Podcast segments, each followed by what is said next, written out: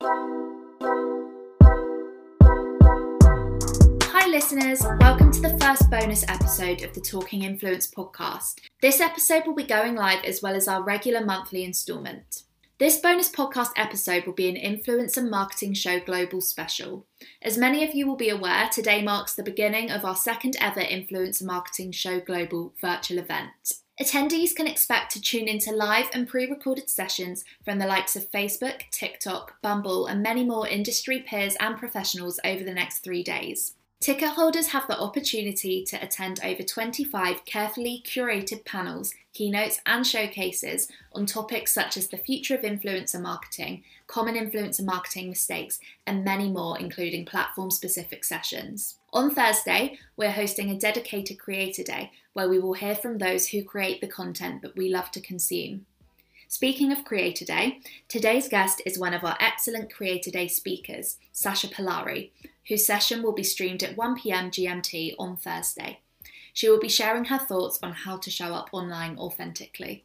I'm sure that many of you will know that Sasha launched the Filter Drop campaign, encouraging social media users and influencers to embrace their own skin and share images of themselves without heavy filtering. The Advertising Standards Authority has now put a ruling in place that bans influencers from using filters when promoting beauty products.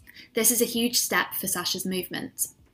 As well as sharing her passions online about authenticity and natural beauty, Sasha is a makeup artist and curve model, and she is featured in the likes of Vogue, Grazia, and BBC News, as she has been commended for her campaign. We're so excited to welcome Sasha as a guest on our first ever bonus event episode, and we hope that you enjoy listening. We'll start with your personal influences. So, when you were growing up, um, sort of throughout your childhood, what were the sort of events and people that influenced your growth and that you can look back on now and think, yeah, that definitely shaped who I am now? I think when I was younger, the influences were very kind of like direct within my immediate. So I think, you know, so much of what happens within your four walls or what happens within your upbringing influences who you are. And then going through like secondary school, I met my best friend when I was 11, and she's had such a huge part to play in who I am today as well. You know, she's still my best friend now. And I think it's only as you get older and you start sort of widening your knowledge on everything that that is happening in the world do you then start to have the outside influences? So yeah i definitely say like my mum my grandma um, my friends people you know like close family friends that are in your life growing up. And i think in so many different ways the women in my life inspired me, not by directly going out of their way to be inspiring, but I think you just take certain things from each woman in your life, or I certainly did, and that helped shape me into who I am today, I'd say. So, was there any sort of major things? Obviously, you say that they didn't necessarily directly influence you, and a lot of the time it was just things that you picked up. But are there any things that sort of jump out to you that you think shaped your personality in a way? Well, I think all of my all of my family have been uh, really hardworking. Uh, both sides, even the men, everyone in my family have have always been really, really hardworking and uh, quite predominantly self-employed as well. So they I think the hard work ethic has really been instilled from a very, very young age. And my mum's side of the family had a hairdressers in Clifton Village, which I don't know if you know Bristol. It's like a really lovely part of Bristol back then. They had this hairdressers on the corner, and I used to go and sit in the reception and play with like the credit card stamp machine that used to go across. And I just remember sitting, and I have an awful memory as well. So for how like how poignant this memory is, kind of it kind of explains a lot for me. I remember sitting in that in the reception behind the desk, and it was just a buzz constantly. There were people coming in and out all the time, and it was happy, and it was just such an incredible vibe. And I always remember that because it was like the place to be, and they did that themselves, and they worked towards that themselves. Um, so yeah, there is a really, really strong work ethic within my family history. And I think that has definitely kind of you know been passed down to me. And yeah it does things like that do influence and that's what i mean by not directly influencing like the the atmosphere and my surroundings influence me and obviously your surroundings are who you're raised by so yeah. On to the next section. What were the things that influenced your professional growth what would you say sort of led you towards makeup modeling that sort of area of professionalism so it's weird. It's a weird one because I actually originally trained to do musical theatre. I trained from the age of three, dance classes, drama classes, stagecoach. Then I went on to performing arts college. Then I auditioned for drama school. So that was very much my like, you know, horse blinker vision of what I wanted to do with my career. There was no other option for me. And when I was 18, I auditioned to go to drama school, and I was very much like a young, hungry 18 year old for this for this life in the West End. And it's a very kind of cut and copy paste situation when you are in that industry because you are, you're really visioned and you just, you really believe that this is for you and this is going to happen. And it's such a kind of magical dream that you think you're going to get to. And it wasn't until I got to professional drama school and I actually dropped out after the first year. And it just, it shattered my expectations of what the industry was was like and i instantly knew that i wasn't cut out for it and it just took me it took me 18 years to get there though and during that professional training which was when i was when i realized it so when i left guildford which is the drama school the area the drama school was in that i went to I remember coming back to like my family town, like the same one I'm in now, and just thinking, what on earth am I going to do? Because this is all I'd ever known. And you know, I did okay in school. I did like English was really like a strong point for me, but it was English drama, all the creative subjects. So I had never thought of anything outside of performing. And I dipped in and out of a few jobs that were just awful. Like I think I worked in a will, well, not think, I definitely did work in a will call center. Um, I worked in like a few cafes. I even got a job as a car saleswoman, knowing nothing about cars. I don't even know how I landed that. So I just kept trying to find what it was that I wanted to do. And then I applied to work for MAC Cosmetics in Bristol. And back then they were owned by Estee Lauder. So you had to apply online through like a um, application form. And then if you passed the application form, you then got a telephone interview. So I failed the application form and I think I failed it like six times. And then eventually they blocked me from applying. So I was like, right. So I went into Mac Bristol, into the store with my CV, acted like I hadn't applied online or been blocked six times. and I just said, like, I'd really like to work here. You know, makeup is it's a creative hobby of mine. I'd love to, you know, love to work here. So they took my CV and then I got a call for an interview. I had a three hour long interview at Mac and then I got the job. So Mac really shaped my professional career. And again, back then, like nearly nine years ago, I know it doesn't sound like a long time, but in terms of beauty industry, it really is quite a long time because it's changed so vast and so quickly. Mac was like, it's always been inclusive. It's always been about diversifying everything. And it's always been like the the brand to go to and uh, or it definitely was back then. I know there are a lot of incredible brands now. So it really shaped my hunger for being an individual in, a, in my professional career. So I very very quickly fell in love with you know makeup in that sense. And it was just a natural progression from there really. And uh, i feel like my passion for what i believe in with beauty is definitely what fuels me to to keep going in my career Actually, you say obviously you went into the car sales with no experience, mm-hmm. but I think probably going to drama school yeah. and things like that, you learn, obviously, you learn acting. So you, if you can sell, it doesn't matter what you're selling as long as you've got that confidence and you can speak well and you can smile and basically act your way through it, I can imagine that that probably yeah. worked to your advantage. And even though it didn't come, you know, it didn't work out the way that I wanted it to or I originally wanted it to, my training in the arts, um, again, it's such an inclusive industry and I'm so proud that that's my background.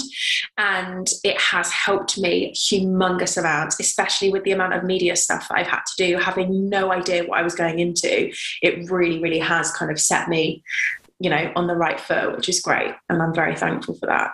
Yeah, definitely. Even though you haven't sort of gone into the West End of shows and things like that, definitely having that background has probably helped you get to where you are now with being able to do speaking and magazine stuff as well. Yeah, without a doubt. It does sort of transfer. And then how did you get into the sort of modelling side of things? So, modelling was just, I think, well, going back to how I progressed as a makeup artist, I very kind of quickly fell in love with the whole you know female empowerment aspect of it. And it was just that you know how incredible to have this beautiful woman sat in front of me with not an ounce of confidence and then applying some makeup to accentuate their features and then seeing them walk out with a little bit more confidence than when they first walked in. And i really hooked onto that feeling quite early on in my artistry career.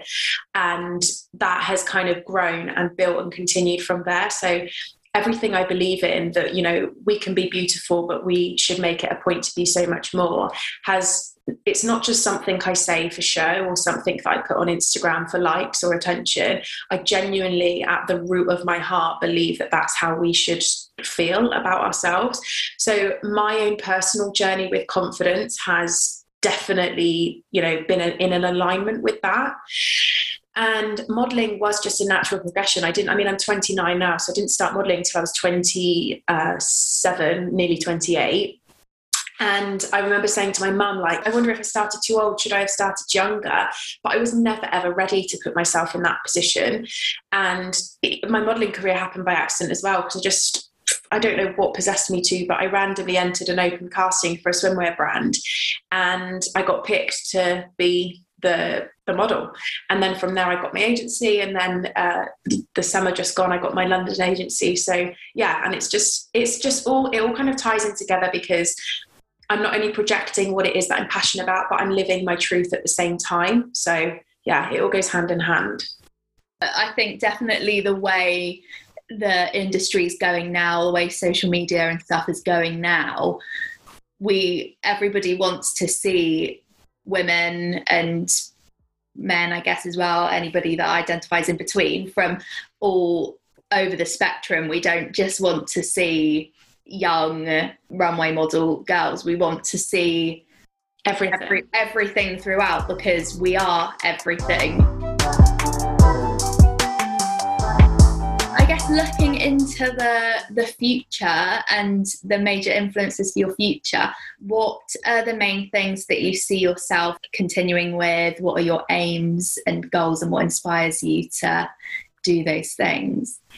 I think um, I definitely want to project my message as far and as wide uh, and to as young an audience as I possibly can, because I know that my passion for wanting women to see themselves this way does come from my childhood and the way that I kind of was. I was never the cut and copy paste of what a girl should look like back then. I was always a lot bigger, always had to have extra costumes bought for the dance shows, and um, always used my humor as a barrier to kind of get me through making friends and stuff. Because if I was able to make a joke about my weight first, then that meant nobody else could make a joke that would hurt me even further. So all of those things kind of make me want to change that for a girl growing up the, those same ages feeling the same feelings that I thought. Um, and I absolutely 1000% know that I want to be a mother one day. So I know as well that I want to do all of the work that I possibly can so that when I raise my own children, I really raise them with that knowledge that who they are in their heart is 10 times more important than the way they look. So um, I feel like my experiences and my passion is my future of influence, if that makes sense. That's exactly how I want to keep progressing in my career. It's how I want to progress as an individual, as a woman, and um, yeah, that's that's how I feel. Like you say, with obviously wanting to become a mother and teaching your child that they're worth so much more than how they look, I think we're definitely be- beginning to see that a little bit better on social media and stuff now. I probably 20 years ago or something, yeah. lots of I guess women especially were influenced by their mothers being on diets and things like yeah. that. And I can already tell now, just with the people that I follow and people that are expecting children or have children are doing so much more. Yeah, and, and that's the thing. Like, I'm so excited for my generation to become parents because it's not like our parents did anything wrong. Like, you know, my, my parents, especially, they're incredible. I had such a great upbringing. I'm very, very lucky. But they were a product of the problem. And back then, nobody was talking to them about these issues and nobody was projecting that you know diets don't work and that they're so damaging for our mental health and that we can leave the house without makeup they didn't have that outside influence. So therefore they did the best with what they had. And that's how i feel we're doing. And that's why i feel so excited about this generation to become parents because like you said i learned so much from the people i follow. Like they they help shape me as well. So um yeah fingers crossed fingers crossed. Um so where where would you see your final career? What would what would be your career goal? Would you say it would be in modeling, makeup, or more so just inspiring and doing talks and things like that? Yeah, I think I'm so happy with the uh, the direction that I'm going in, and I'm a very like persistent person. So when I know that something's right, or when I know that I deserve something, I will keep going until I get to that stage. So a lot of hard work has gone into not only the campaign, but all of those years before that as a makeup artist, really sort of like narrowing down what it was and what it is that I bring to the beauty industry. So everything that I'm doing, I'm really happy and content with. I think I would just like to project that wider and continue in that way. And they do all kind of go hand in hand. You know, me modeling in a, I do represent a certain type of body and a certain type of body that I didn't see growing up. And, you know, there are so many other people doing the same. So, yeah, fingers crossed that I just kind of keep going in the direction I'm I'm heading for because I am really happy with that at the moment. But we'll see. You never know. you never know. But definitely with having social following and social presence and things like that, it allows you to explore so many avenues of different career paths. Like you say, all of these things sort of come hand in hand and it's definitely very exciting indeed. So, if our listeners want to find you and find out more about what you do, where can they find you online? So my Instagram page is literally just my name, which is Sasha Louise Pallari, and yeah, pretty much everything is on there. I'm also on YouTube as well, which is a little bit more chilled and casual, um, but the message still, you know, it transpires across all of my platforms. So yeah. It was great to catch up with Sasha ahead of her first ever IMS session on Thursday. As someone who's new to the influencer community, it's great to hear how passionate Sasha is about the authenticity of her content. Remember, IMS ticket holders can tune into Sasha's session that will kick off Creator Day on Thursday at 1pm GMT. We encourage attendees to make the most of the virtual event app, which can be used to schedule which sessions you want to tune into connect with other attendees, and gain access to exclusive workshops. If you're listening to this podcast after the Influencer Marketing Show global event has taken place, then have no fear as we are bringing the Influencer Marketing Show to London in October. Please do sign up for the Talking Influence weekly newsletter to receive the latest updates directly to your inbox. The link to sign up to our newsletter will be in the podcast description. Thank you for tuning in to our first bonus podcast episode and make sure you subscribe so that you don't miss any episodes in the future.